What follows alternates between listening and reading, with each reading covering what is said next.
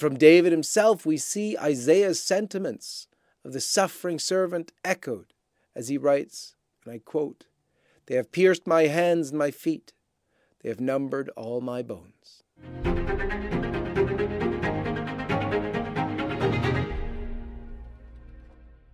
So, this is an open letter to Prime Minister Benjamin Netanyahu and all of the Jewish people on the way to peace.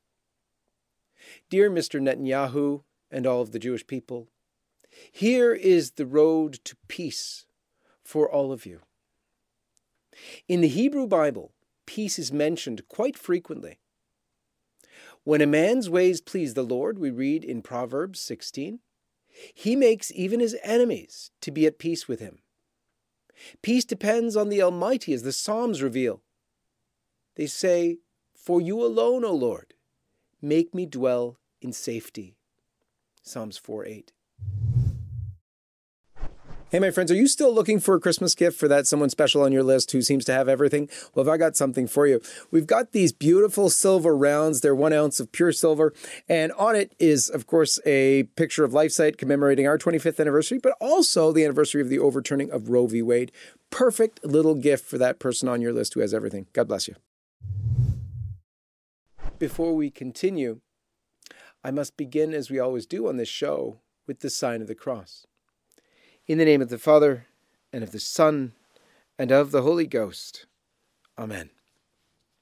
So, let me tell you, in all honesty, Mr. Netanyahu and all of the Jewish peoples, I have the key to peace for you and for all the people, the sons of Abraham.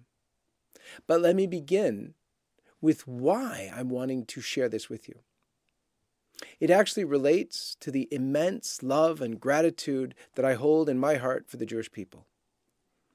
The example of your people has molded my life, it's inspired my mind and heart, and in fact, it gives my life meaning and purpose. Father Abraham, with his great faith in God, was ready to accept that his 90 year old wife could bear him a son. He believed so strongly that even when God asked him to sacrifice his one and only son, the son of the promise, who was to beget for him as many descendants as the stars, Abraham did not hesitate to sacrifice Isaac.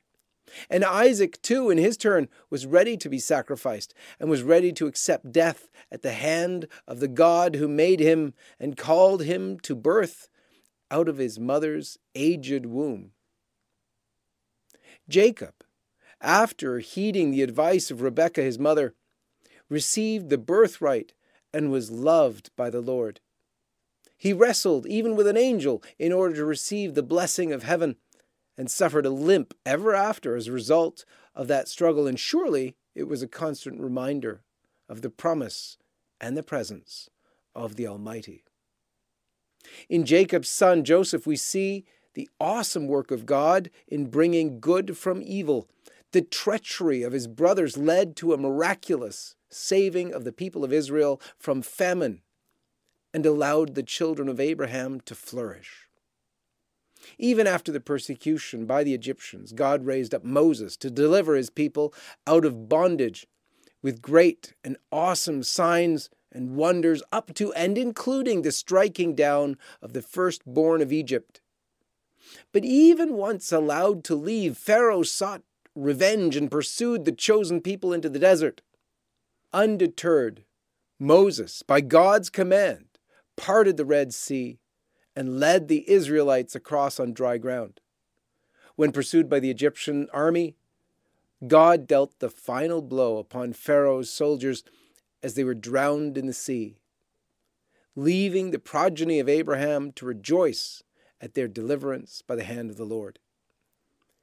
The intimacy with God caused Moses' face to shine like the sun so it could not be gazed upon by the people. The Almighty wrote on tablets of stone the great commandments which stand today as a rule for all mankind. The awesome majesty of God and the reverence due him were drilled home in the care and splendor with which the Ark of the Covenant was constructed and revered when it was touched By an unconsecrated hand, the guilty party was slain by the Lord of hosts. The succession of judges and kings culminate in David, the tragic hero in whom we see the mixture of ardent love for God mixed with a humanity weak to the temptations of the flesh. He teaches us the awesome mercy of God when his people repent of their sins. The great prophet Elijah evidenced so powerfully that there is no God other than the Lord God Almighty, the God of Abraham, Isaac, and Jacob. His example of fidelity under persecution is for us a shining beacon of hope as we await, with you, Elijah's return from his celestial place of repose. It is for all these reasons and many, many more that followers of Christ, Catholics, love the Jewish people. We count your ancestry as our own spiritual ancestry as well. We revere the saints of your ancient fathers. We honor them and implore God that we may follow their example of unyielding fidelity. We are grateful beyond words for the grace of your people that they have bestowed on the whole world. And there is one more prophet whom we share, who stirs our hearts, but also marks a delineation between our peoples, and that is Isaiah. The great prophet who tells of the Lord's sign that a virgin will conceive and bear a son, who will be called Emmanuel, God with us, as you can read in Isaiah 7:14. He writes about the Lord's suffering servant, in whom all the ends of the earth shall see the salvation of our God, as he records in Isaiah 52:10. He who is, as Isaiah 53 reveals, to be despised and the most abject of men, a man of sorrows, who has borne the infirmities and carried our sorrows, one who people would believe to be struck by God and afflicted. But he was wounded for our iniquities, he was bruised for our sins. The chastisement of our peace was upon him, and by his bruises we are healed. The Lord has laid on him the iniquity of us all. He was to be uh, the atoning sacrificial lamb who was offered because it was his own will and was led as a sheep to the slaughter and shall not open his mouth. The suffering servant, Isaiah tells us, has done no iniquity, neither was there deceit in his mouth. But yet the Lord was pleased to bruise him in infirmity and that he shall lay down his life for sin, that would justify many, and he shall bear their iniquities, that he would even pray for the transgressors. And we see this not only in Isaiah, we see it also prophesied in David's writings. David wrote too of your long awaited Messiah, who is the son of Miriam and Joseph we call her Mary, both descendants of David. And from David himself, we see Isaiah's sentiments of the suffering servant echoed as he writes, and I quote, They have pierced my hands and my feet, they have numbered all my bones. And that's from Psalms 22. He came to free first the Jews and then all of the Gentile world from slavery to sin and the devil. He established the one true church, revealing himself as the Messiah, the Holy One of Israel. And perhaps these verses from your own revered prophet can reverberate in your heart and stir you to see in this calamitous time, perhaps to recognize the truth of Jesus the Christ, to see in him the peace that has so eluded the people of Israel since the time of Christ. We know from the Proverbs that something is wrong, for we are told when a man's ways please the Lord, he makes even his enemies to be at peace with him. Proverbs 16:7. Peace depends on the Almighty, as the Psalms reveal, for you alone, O Lord, make me dwell in safety. Psalms 4 8. Jesus is there for you and all your people. All followers of Christ believe that one day the prophecy of Zechariah will be fulfilled, that a spirit of grace will be poured out on the house of David, and the Jews will look upon me, on him who they have pierced. They shall mourn for him, as one mourns for an only child, and weeps bitterly over him, as one weeps over a firstborn. Zechariah 12:10. In our New Testament, which we include in our Bible alongside your Hebrew Bible, Jesus is recorded as lamenting for the Jews, his own people. He says, Jerusalem, Jerusalem, you who kill the prophets and stone those sent to you. How often have I longed to gather your children together as a hen gathers her chicks under her wings, and you were not willing. You'll find that in Matthew 23 37.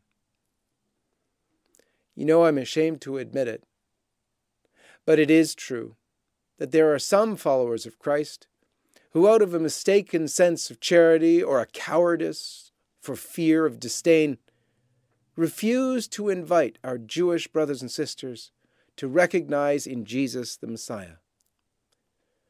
They refused to let them see him for what he is flesh of your flesh, bone of your bone, a descendant of David. He fulfills the sign prophesied by Isaiah. Therefore, the Lord himself shall give you a sign. Behold, a virgin shall conceive and bear a son, and his name shall be called Emmanuel. So it's out of love for you, for your heritage, for the gift you gave to the world.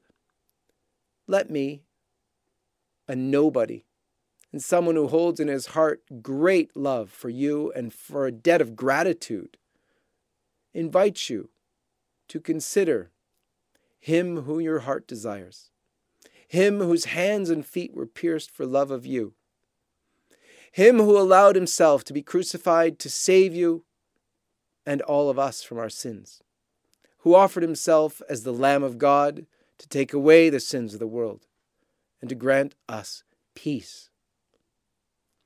Some time ago at LifeSite News, we ran a show with Mother Miriam, a Jew from New York who became a Catholic. She calls herself a completed Jew since she has recognized in Jesus the one, the Holy One of Israel, the Messiah, the Prince of Peace reacting to the deplorable stance of some Catholics and Christians who refuse to offer Jesus to the Jews, she castigated them, saying that the greatest form of anti Semitism was keeping Jesus from the Jews. Here, watch her testimony for yourself and know that it comes from that spirit of love and admonishment of those followers of Jesus who would dare to suggest that out of some kind of politically correct nonsense, we should refuse to give Jesus to the Jews. That is a cowardice, and it in fact shows a hatred under a veil of love and charity. Watch what she has to say. That's where she's coming from. And I think, uh, Dear Excellency, that the greatest form of anti Semitism ever is to deny the Jewish people the knowledge of Christ, whom they gave to the world through God. Um, you are damning them if you deny them, and if you say they can come to God in any other way, they cannot. Right. Um, it is true, Mother Miriam. You, you spoke very precisely, and this we have to. We will commit a grave, grievous sin against the, the love of neighbor yeah. if we do not preach with love and conviction to the Jews of today yeah. Jesus Christ as their only savior and also and only to the and also to the Muslims to the Hindus to all the people you know after we aired that some commented that her remarks were anti-semitic so I wanted to explain her stance that it comes from great love, a great love of her own people, her heritage. and an ardent desire that the people of her ancestry come to the same divine love which has so permeated her heart and soul that she is steeped in a joy and peace that no earthly power can ever take from her. She wants that same joy and peace for you and is righteously angered by those who would dare to deprive her own people of the knowledge of the Messiah. So, out of love, respect, and gratitude for the Jewish people, I beg you, with Mother Miriam, to turn to Emmanuel, God with us, and see him, the Lord, the answer to the puzzle in Genesis, which speaks of the one and only God saying, Let us make man in our image. The one God in three persons Father, Son, and Holy Spirit. He chose Abraham and his descendants as the means to bring the Messiah to all mankind through the woman whose glory shines brighter than the praises of Judith. She is the mother of the Messiah, and she, the faithful daughter of the house of David, is the crown of all women on earth. What Prince Ozias said of Judith applies all the more to Miriam or Mary as we call her. Blessed art thou, O daughter, by the Lord the Most High God, above all women upon the earth, because he hath so magnified thy name this day, that thy praise shall not depart out of the mouths of men. It is also said of her, Blessed art thou by God, in every tabernacle of Jacob, for in every nation which shall hear thy name, the God of Israel shall be magnified on occasion of thee. Hear the prayer of this Miriam, of Mary, the mother of Jesus, after the Messiah was conceived in her womb by the power of God. Hear her words, the echo of the prayers of all the holy women of Israel and of all the prophets and holy ones of Abraham's children. She prays for you her kinsman, and her prayer will be heard by the Almighty one day, and one day soon. She prayed, My soul magnifies the Lord, and my spirit rejoiced in God my Saviour, because he hath regarded the humility of his handmaid. For behold, from henceforth all generations shall call me blessed because he that is mighty has done great things to me, and holy is his name. And his mercy is from generation unto generations to them that fear him. He has showed might in his arm. He has scattered the proud in the conceit of their heart. He has put down the mighty from their seat, and has exalted the humble. He has filled the hungry with good things, and the rich he has sent empty away. He has received Israel his servant, being mindful of his mercy, as he spoke to our fathers, to Abraham, and to his seed forever. For LifeSite News, this is John Henry Westen. And may God bless you.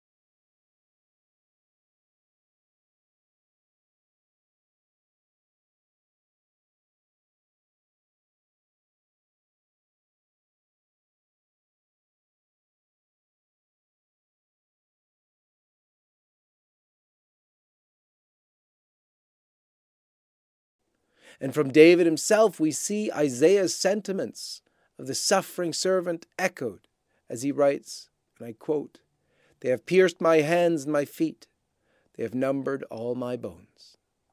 And that's from Psalms 22. He came to free first the Jews and then all of the Gentile world from slavery to sin and the devil. He established the one true church, revealing himself as the Messiah, the Holy One of Israel.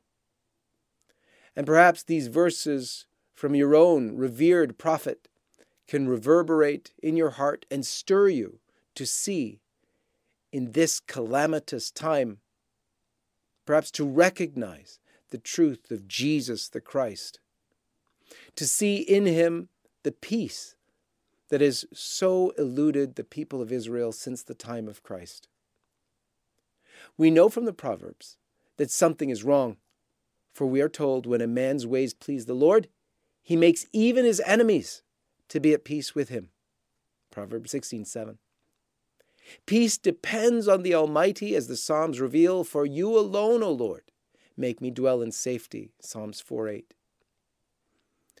Jesus is there for you and all your people. All followers of Christ believe that one day the prophecy of Zechariah will be fulfilled, that a spirit of grace will be poured out on the house of David, and the Jews will look upon me, on him who they have pierced. They shall mourn for him, as one mourns for an only child, and weeps bitterly over him, as one weeps over a firstborn. Zechariah 12:10. In our New Testament, which we include in our Bible alongside your Hebrew Bible, Jesus is recorded as lamenting for the Jews, his own people. He says, Jerusalem, Jerusalem, you who kill the prophets and stone those sent to you. How often have I longed to gather your children together as a hen gathers her chicks under her wings, and you were not willing. You'll find that in Matthew 23 37. You know, I'm ashamed to admit it, but it is true that there are some followers of Christ who, out of a mistaken sense of charity or a cowardice for fear of disdain, refuse to invite our Jewish brothers and sisters to recognize in Jesus the Messiah. They refused to let them see him for what he is flesh of your flesh, bone of your bone, a descendant of David. He fulfills the sign prophesied by Isaiah. Therefore, the Lord himself shall give you a sign. Behold, a virgin shall conceive and bear a son, and his name shall be called Emmanuel. So it's out of love for you, for your heritage, for the gift you gave to the world. Let me, a nobody, and someone who holds in his heart great love for you and for a debt of gratitude, invites you to consider him who your heart desires, him whose hands and feet were pierced for love of you, him who allowed himself to be crucified to save you and all of us from our sins, who offered himself as the Lamb of God to take away the sins of the world and to grant us peace.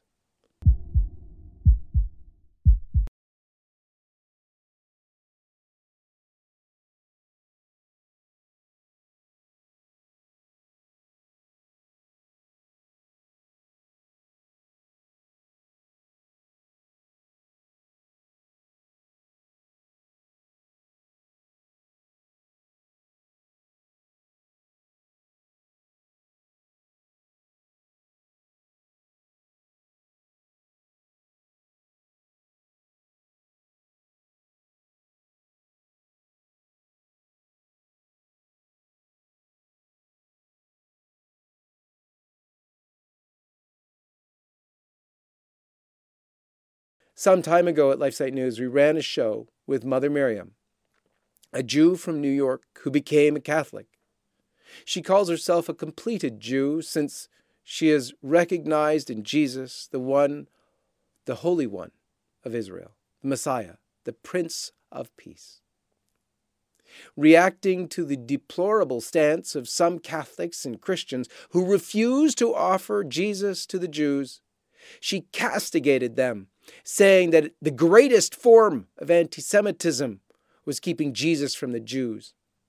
Here, watch her testimony for yourself and know that it comes from that spirit of love and admonishment of those followers of Jesus who would dare to suggest that out of some kind of politically correct nonsense, we should refuse to give Jesus to the Jews. That is a cowardice, and it in fact shows a hatred under a veil of love and charity. Watch what she has to say. That's where she's coming from. And I think, uh, Dear Excellency, that the greatest form of anti Semitism ever is to deny the Jewish people the knowledge of Christ, whom they gave to the world through God. Um, you are damning them if you deny them, and if you say they can come to God in any other way, they cannot. Right. Um, it is true, Mother Miriam. You, you spoke very precisely, and this we have to. We will commit a grave, grievous sin against the, the love of neighbor yeah. if we do not preach with love and conviction to the Jews of today yeah. Jesus Christ as their only savior and also and only to the and also to the Muslims to the Hindus to all the people you know after we aired that some commented that her remarks were anti-semitic. So I wanted to explain her stance that it comes from great love, a great love of her own people, her heritage, and an ardent desire that the people of her ancestry come to the same divine love which has so permeated her heart and soul that she is steeped in a joy and peace that no earthly power can ever take from her. She wants that same joy and peace for you and is righteously angered by those who would dare to deprive her own people of the knowledge of the Messiah. So, out of love, respect, and gratitude for the Jewish people, I beg you, with Mother Miriam, to turn to Emmanuel, God with us, and see him, the Lord, the answer to the puzzle in Genesis, which speaks of the one and only God, saying, Let us make man in our image. The one God in three persons Father, Son, and Holy Spirit.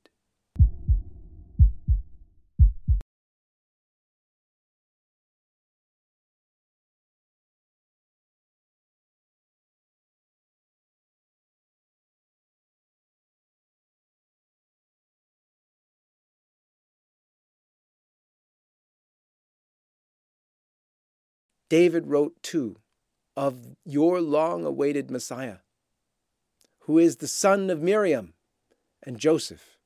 We call her Mary, both descendants of David. And from David himself, we see Isaiah's sentiments of the suffering servant echoed as he writes, and I quote, They have pierced my hands and my feet, they have numbered all my bones. And that's from Psalms 22. He came to free first the Jews and then all of the Gentile world from slavery to sin and the devil. He established the one true church, revealing himself as the Messiah, the Holy One of Israel.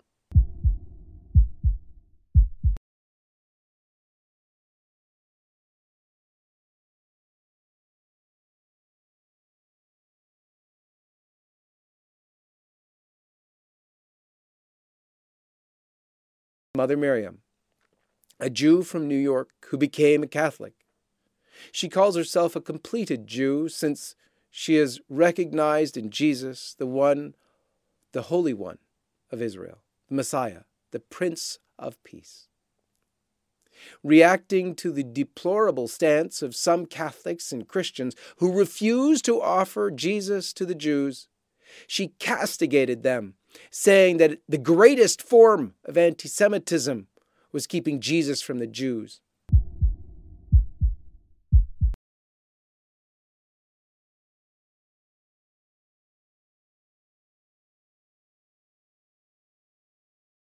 The one God in three persons Father, Son, and Holy Spirit. He chose Abraham and his descendants as the means to bring the Messiah to all mankind through the woman whose glory shines brighter than the praises of Judith. She is the mother of the Messiah, and she, the faithful daughter of the house of David, is the crown of all women on earth.